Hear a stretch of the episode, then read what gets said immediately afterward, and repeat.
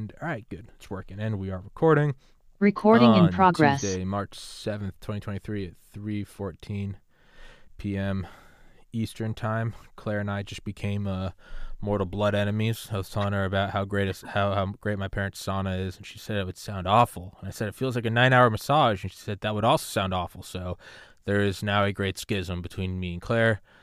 We are no longer friends. That's all a lie. We'll get over it. We'll manage. We will make amends. With that, Ms. Lopez, and again, everybody go to the description, go to their websites, Twitter, readings, all that good stuff, or writings. What I did want to ask you about is we threw out some topics the other day. I think two would kind of be cool to cover today because they kind of blend in together. And it's Russia, neo-empirical ambitions, as well as I think in the last week, and I think I have the term correct, is a Russian-China, quote, military technical alliance. I don't know if that's the exact term, but it was some weird cryptic euphemism term that I saw over the weekend. Could you maybe expand on either of those, neo-empirical or the Russia-China? Yeah, so let's begin with the first one. The first thing to understand, I think, is that neither China nor Russia today is a country. Each of them is, in fact, an empire of conquered people, conquered over centuries of warfare.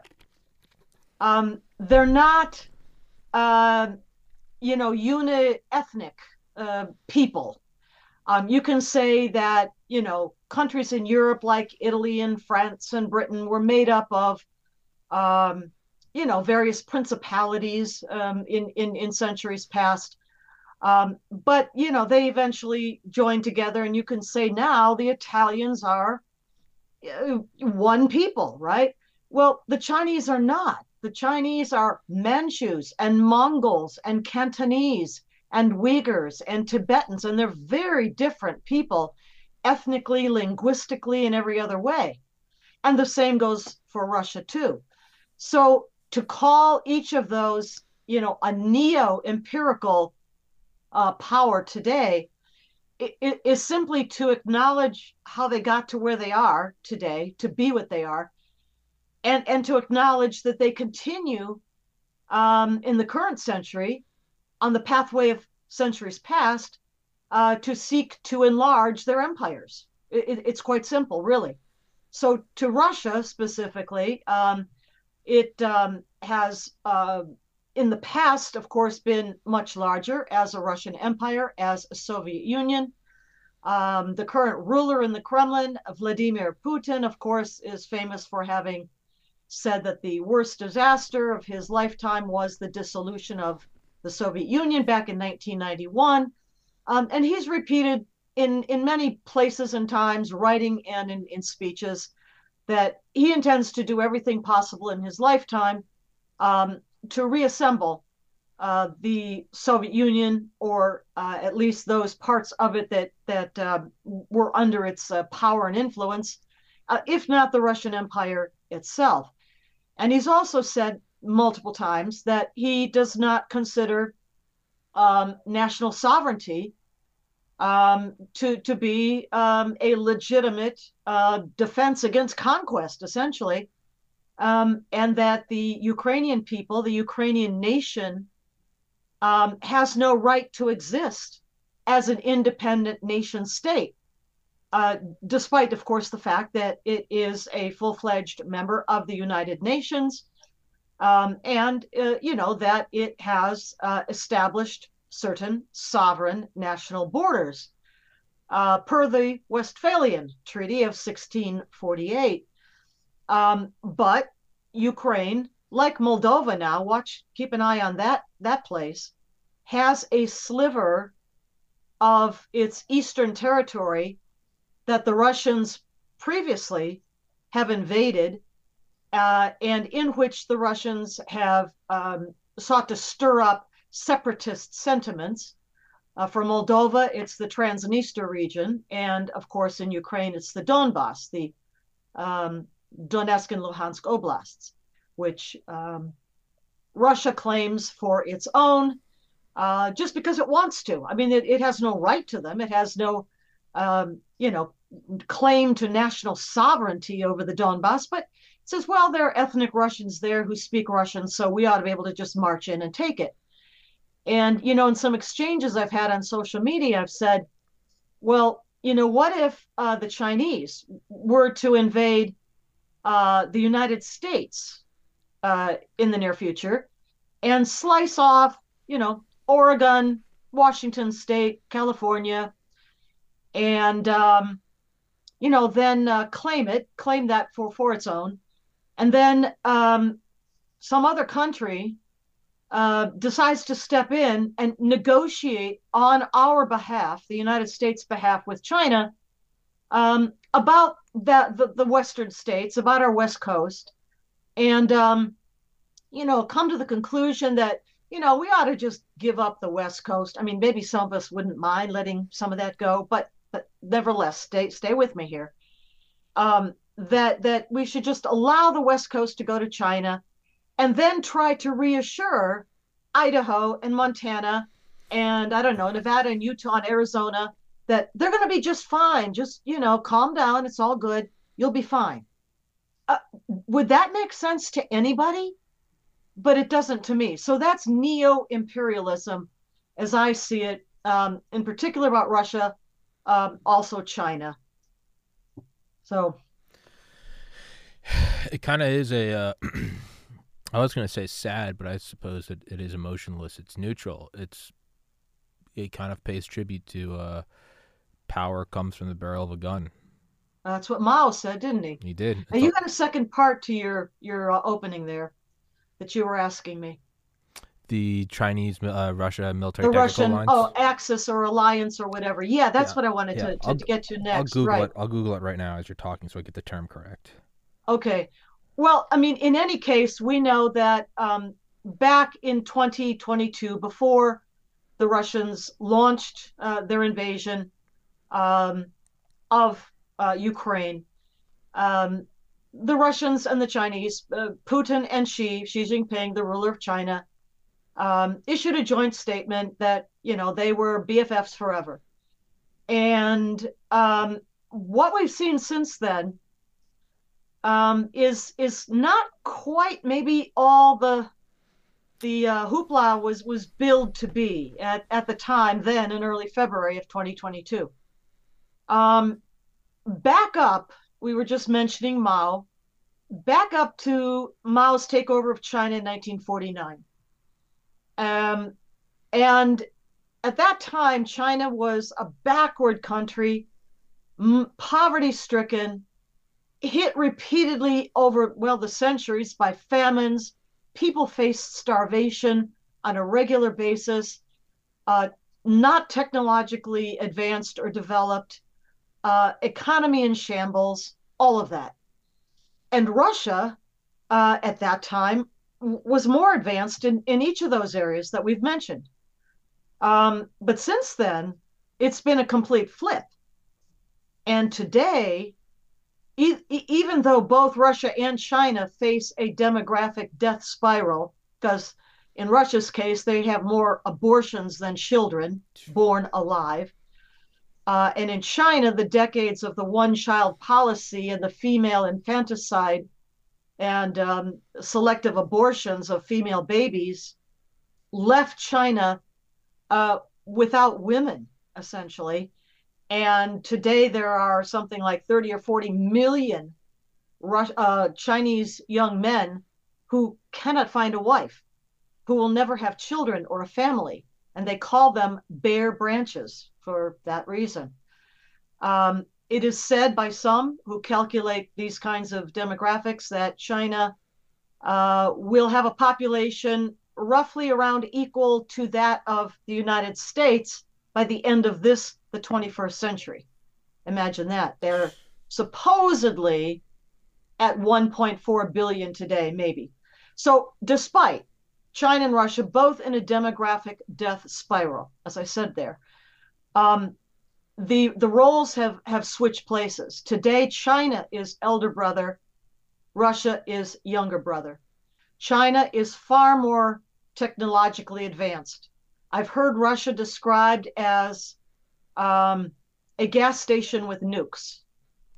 It's a bit flippant and perhaps overstates the case, but Russia does not have the dynamism, the technological development, obviously doesn't have the military that it once had or was cracked up to have during, let's say, the Cold War years. But China does. And so this alliance between them, whatever it amounts to, is an unequal one. And so far as China has been quite cautious, I think, kind of standing off, expressing support for Putin and for Russia, but not really diving in, you know, with all the support. Yes, there have been financial arrangements behind the scenes for payment, you know, mutual payments, rubles and what do they call it? Rubles, the Russians and yuan. Yeah, yuan for the Chinese. So that helps out with their economic situation, perhaps. Russia provides China with petroleum products, oil, which China does not have much of in abundance. But it's China that's producing the technological goods, whether those be consumer goods or military. And China has not you know, offered yet to provide, you know, all kinds of military assistance to Russia. Supposedly, that decision is under consideration now. Don't know if there's going to be a decision, you know, coming late soon or not, about providing lethal military aid to Russia for use in Ukraine. But at the moment, they're not. They've provided other things, yes. Like the financial arrangements, like maybe intelligence, that sort of thing, but not the lethal military aid that Russia is burning through at a rate that is not sustainable.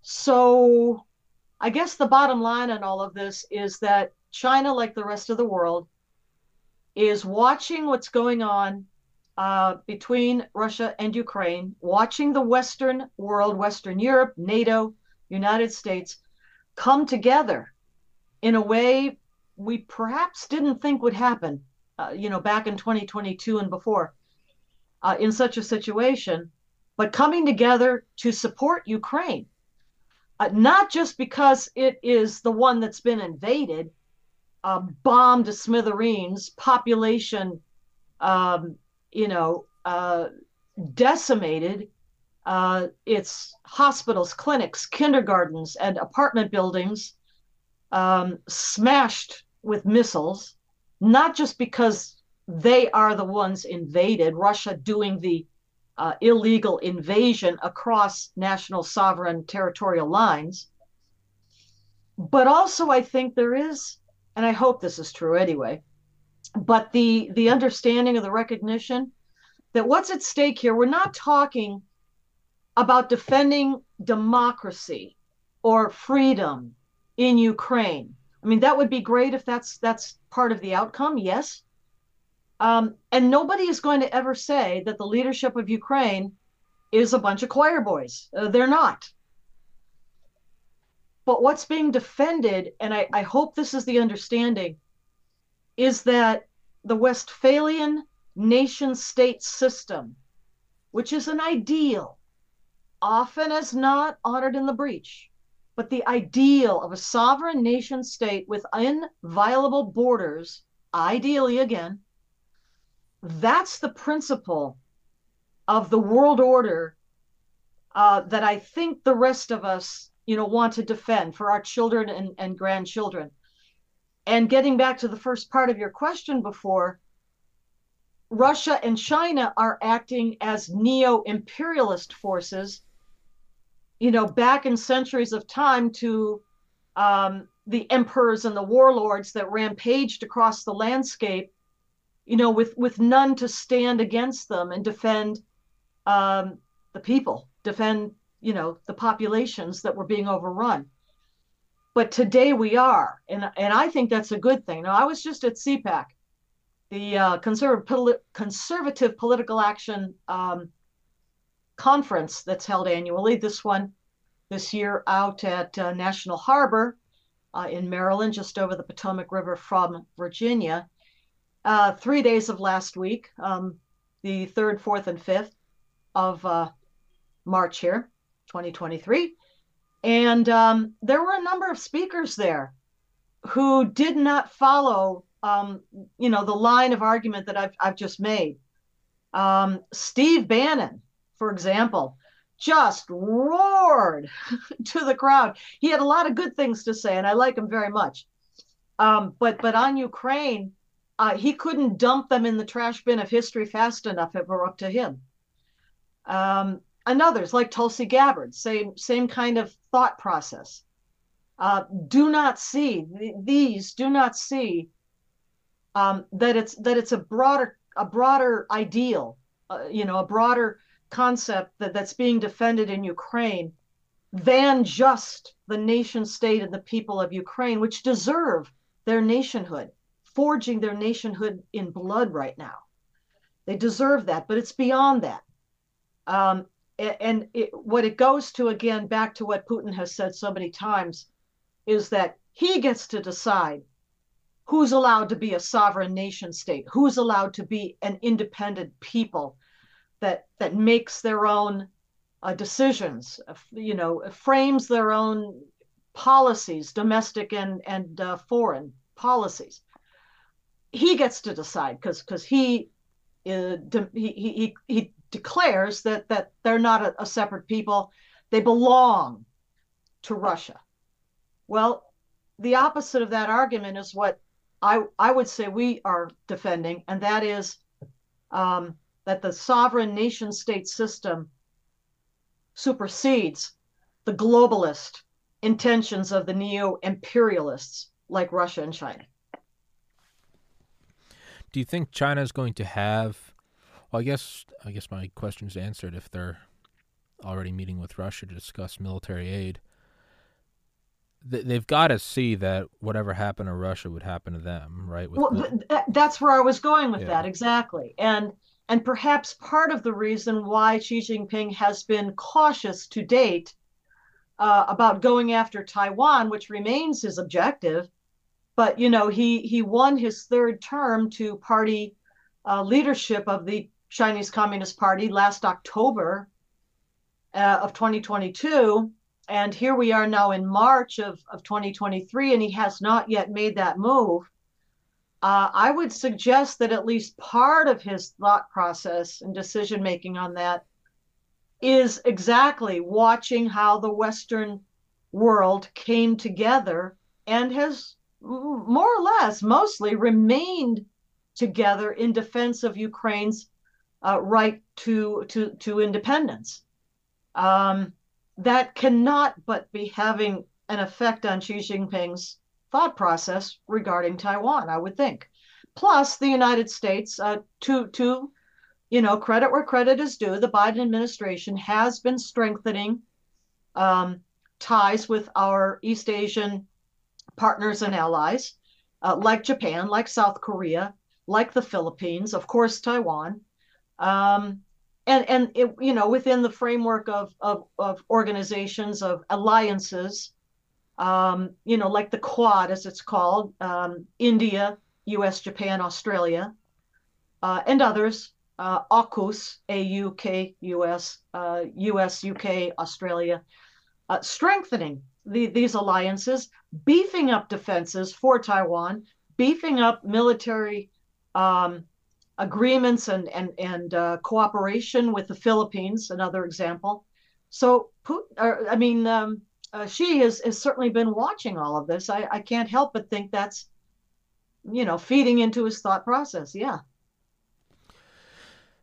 It just occurred to me then, do you think that BRICS will suffer a blow if China goes further in with Russia and they kind of become a combined entity and thus are... No, unfortunately, no, because, I mean, BRICS holds together for many reasons. Some of them are ideological. The basis, perhaps, is ideological. Economic reasons as well bind those countries together. Great big, victories like Lula da Silva's takeover of Brazil.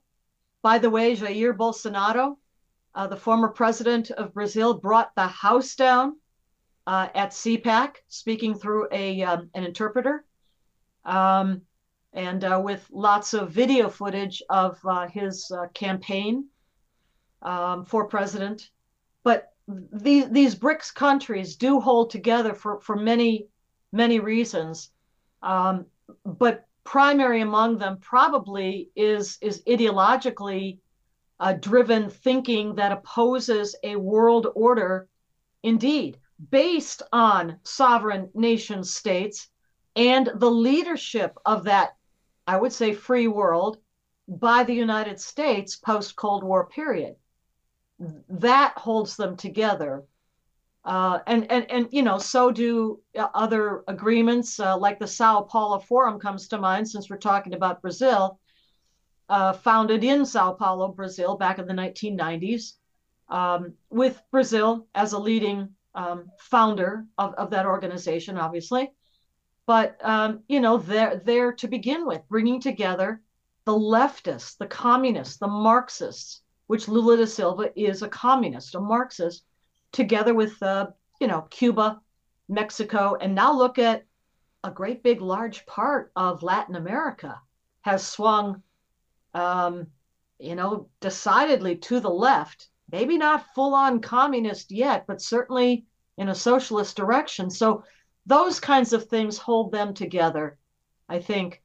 And I'm not sure that Russian aggression against Ukraine would diminish that glue that holds them together in BRICS. Gotcha. Yeah, the only thing I was thinking is if China went all in with Russia and then suffered global sanctions and military resistance, would that force something like India or Brazil to, go, and kind of back out? I could see something like that perhaps happening with regard to India, which is a very strong democracy, a democratic state, in a tough neighborhood, to be sure. But I don't really see the others splintering apart. Maybe India could be peeled off, working with United States, working with Israel, and so forth, with enemies on its border, obviously Pakistan and China. But the others, maybe not so much. Speaking of Israel, isn't Iran getting closer and closer to getting a nuclear weapon? Is Israel going to move on them? Well, here's my take on it. I think we might have touched on this before, but reading back to open source reporting, for example, from the IAEA, International Atomic Energy Agency, which puts out a quarterly report from the Board of Governors about the Iranian nuclear weapons program. Going as far back as November of 2011, this is the one report I keep bringing up and remembering because it was so very explicit, more so than any that I've seen before it or after it of these quarterly reports. Describing the progress that at that time, 2011, okay, so that's 12 years ago, the progress that Iran was then making on the fashioning of nuclear warheads, milling the uranium, that is enriched uranium, milling it into the hemispheres that fit together and the exchange between them. Of the electrons setting off the neutron or the nuclear implosion sequence, that sequence being started off by multiple implosion points impacting on the outside of the sphere of the two hemispheres. All that's described in the November 2011 IAEA report in quite a lot of detail, and talking there also about outside assistance to the Iranian nuclear weapons program, mentioning Russia, for example. And then you go ahead and you look at some of the documents that were revealed after the Mossad grabbed that heist of documents about the Iranian nuclear weapons program out of the warehouse located in or near downtown Tehran in January of 2016.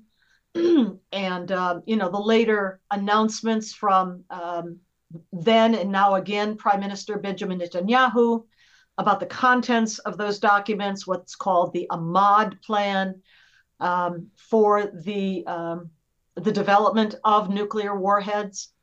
Again, quite specific about the progress they'd been making and the objectives that they had. No question in mind, they were driving for a deliverable nuclear weapon. Many other revelations as well, but those two stand out for me. You know, and then you've got the steady drumbeat over the last couple of years of the Iranian regime announcing breathlessly, as the international media, I guess, hangs on every word, well, now we've past 60%. Now we are enriching to 84%. I mean, they're playing with us. They're playing games with us, and the media and others fall for it.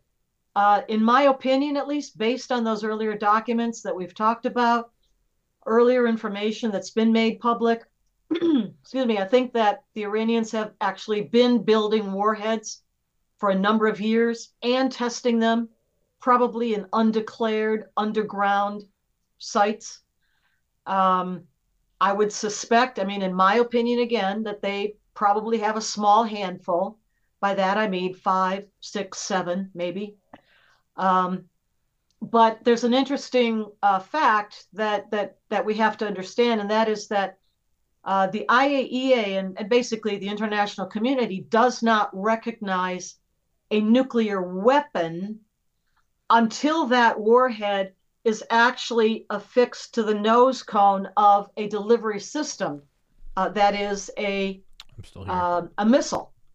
And I would think that that is probably the red line for Israel, that when Iran begins to attach whatever warheads it may have to its missiles, which we know very well they have many of because they've tested them openly for years, at that point, with or without the United States backing or even consultation or knowledge, Israel will have to defend itself. And anticipatory self-defense is enshrined in international law for centuries. So now with Prime Minister Benjamin Netanyahu once again heading a coalition government in Jerusalem, I think everyone is just kind of on edge, waiting and watching to see what Israel will do, because it's very clear that the Biden administration here in the United States has no intention of stopping the Iranian nuclear weapons program. Quite to the contrary, in my opinion anyway, is that the Biden administration, by cravenly groveling on hands and knees to plead with the Iranian regime to re-engage on the JCPOA, Joint Comprehensive Plan of Action, or nuclear accord with Iran, first agreed to in July of 2015, to revive that somehow. That is evidence to me that they're not serious about stopping the Iranian nuclear weapons program. And by the way, also at a time when reporting is coming out that there are Iranian hit squads, operatives on U.S. soil, here in our country, to assassinate former top U.S. officials like former Secretary of State Mike Pompeo, like former National Security Advisor John Bolton, and very explicitly saying, well, we have the right to do this, says Tehran, because revenge for the January 2020 takedown of then Quds Force Commander Qasem Soleimani. So it doesn't seem to me that the Biden administration is the slightest bit serious about stopping an Iranian nuclear weapons program. which the JCPOA, as has been said before, gives them basically a glide path to international recognition legitimacy for that program. And this is the program, this is the agreement that the Biden administration wants to revive, even while Iranian hit squads are on our soil gunning for our people, our top officials. So I think that sadly, in many ways, Israel stands alone right now. Not because Congress, not because the American people don't back them, we do, but that these particular officials in the Biden administration, many of which are retreads from the Obama administrations, like Antony Blinken at the State Department and Jake Sullivan at National Security Advisor, the ambassador, U.S. ambassador to Israel, Thomas Nides, you know, they all, they would just, they would, in my opinion, again, I think they would like to see Iran go nuclear, and they have nothing but antipathy for the Jewish state of Israel or the current administration there of Benjamin Netanyahu. Why is that? Is that anti-Semitism, or is that just this kind of bleeding heart? Let's welcome Iran into the global arena. What's the core of that? This goes back a ways, and I'll go back to the Obama administration again. Yes, it's anti-Semitism. I think so. But it's also this this worldview, this Weltanschauung, if you will, that America is a force for ill in the world, a view held by these officials from Obama's administrations, now in the Biden administration too. America is a force for ill in the world, not for good. Therefore, anything that can be done to take it down a notch or two is to the good. And we'll remember, you know, how the Obama administration provoked the Islamic uprising across North Africa in 2010, 11, 12, deliberately sided with the Muslim Brotherhood and al-Qaeda militias to take down Ben Ali in Tunisia and Muammar Gaddafi in Libya and Hosni Mubarak in Egypt. Why? Because they sided with our enemies, with the Muslim Brotherhood, with al-Qaeda. They wanted to see Islam rise in the world, and in particular the region of Middle East, North Africa. And they wanted to see America and Western, they are Judeo-Christian principles diminished. This is their worldview. This is how they see the world. And now bring it forward. I think, again, my opinion, that they see Israel much as they view conservatives here in the United States, which is to say, bound to Judeo-Christian foundational principles of governance,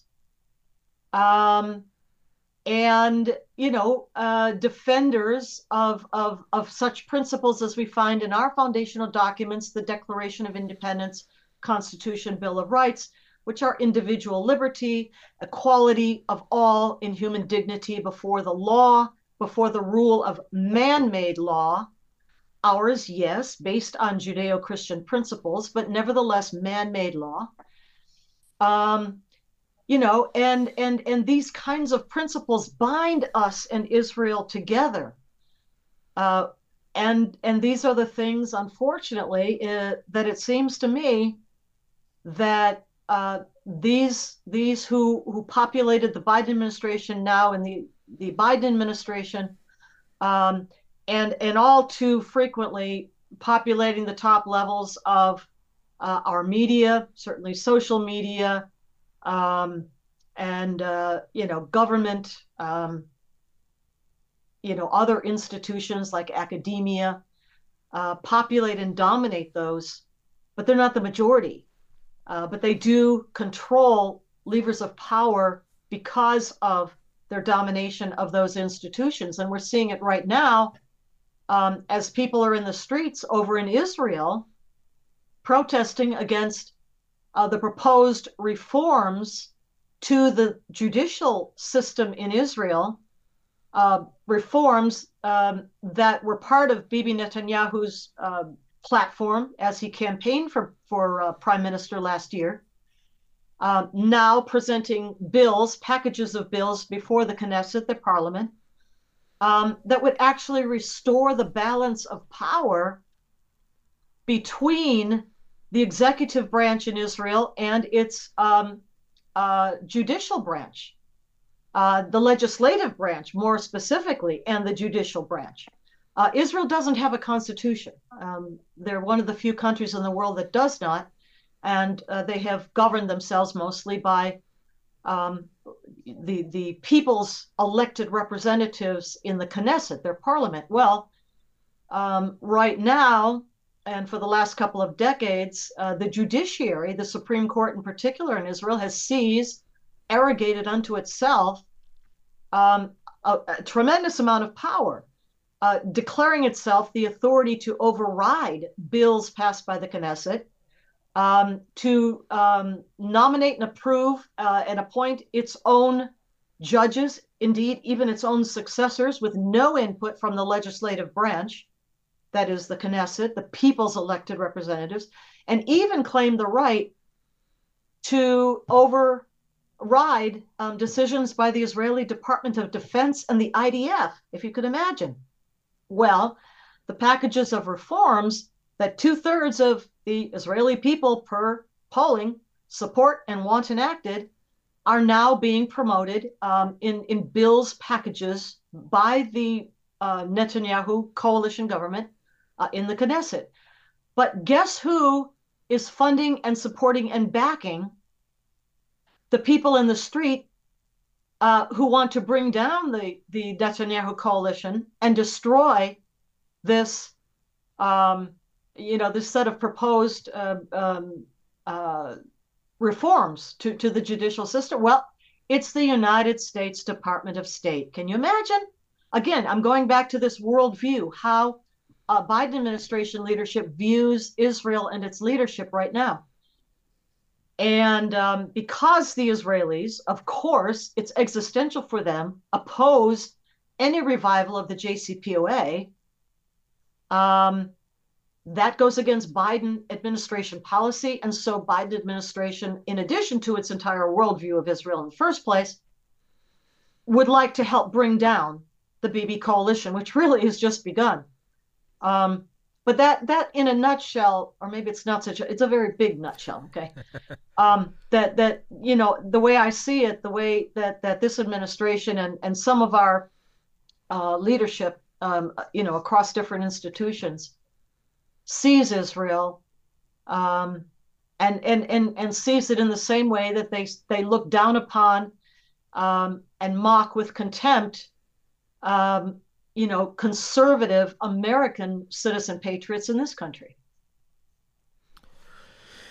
Yeah, and Israel they don't care. They're not going to wait around. They've shown in the past that they don't give a shit. No, they're not waiting. They're going to go bomb them. Yeah, there are, I think as I understand it, two packages of bills that have been proposed to the Knesset by the Netanyahu administration. And folks may or may not know this, but in the Israeli system, any bill to be enacted, to be enacted as law, has to pass 3 readings and 3 votes in the Knesset, spaced apart, maybe a week apart or maybe a little more apart, 1, 2, 3. Well, these packages of judicial system reform bills so far have passed 1 reading and 1 vote of approval in the Knesset. There remain 2 readings, 2 votes to make them law. But yeah, they're pushing ahead with that. And the overwhelming numbers of approval in the Knesset for the first reading, I think, look ahead to similar votes for the remaining 2 that they have to do. Yeah, it's going to, there is a very apparent, either we are a force for ill, I think more easily, it's just a form of self-hatred That seems to be the pervading theme in the entire, I guess, radical left is a form of self-hatred. It's never, I love this about me. It's, I hate this. And I understand that that's a very broad swath I'm painting it with, but yeah, that doesn't really surprise me. I guess the difference is Israel's not going to roll over. They don't care. It is existential. It is when the enemy is, I mean, no mince words, just, death to Israel, exterminate the Jews. There's no reading between the lines. Yeah. It's you or me. They're gonna go do it. They're gonna go drop some laser-guided bombs. They're gonna send in the Mossad or Kidon. Like, they're not gonna wait, and nor should they. And yeah, good for them. You shouldn't wait on the U.S. to back you. Just go do it. Who cares? But people, I really would like people to take note of the fact that the U.S. Department of State is actually backing, not with humongous amounts of money, but funding in any case, our U.S. taxpayer dollar funding for a group called the Movement for Quality Government, MQG. A bit of an awkward name, but nevertheless, they are the ones that are the front in Israel right now for promoting, funding, backing, enabling these protests in the streets. They're paying for the buses to get them to the rally points. They're paying for the banners and the placards and the signs they carry.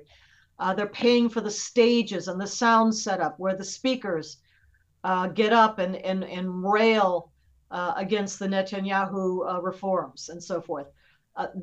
They're paying for that. The Movement for Quality Government, which is funded in part by the United States Department of State, is paying for that. That to me is it's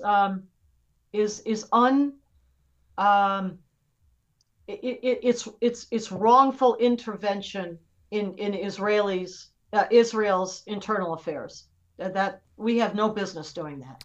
I think it's willful and apparent and purposeful anti-Semitism. It seems to be what it is. There's no, you can paint it up so many times before it's like, yeah, no, this is anti-Semitism. It's just, it's what it is. Yeah. It's really no, again. Yeah, I think so too. Ms. Lopez, we got to wrap this one up. I have to make a call right after this, but thank you so much for doing this on short notice, and we'll resume our regularly scheduled programming as always. And guys, go into the description. Please follow Claire on Twitter. Just do that. Just follow Claire on Twitter. Stop hating yourselves. Love Israel. Don't. Just go follow Claire on Twitter. That's the takeaway from all of this. Just go follow Claire on Twitter. Ms. Lopez, thank you so much. Till next time. Take care, everybody. Yes, ma'am. Thank you, Tommy. Take care, everybody. God bless. Recording stopped. Thank you for watching. Peace.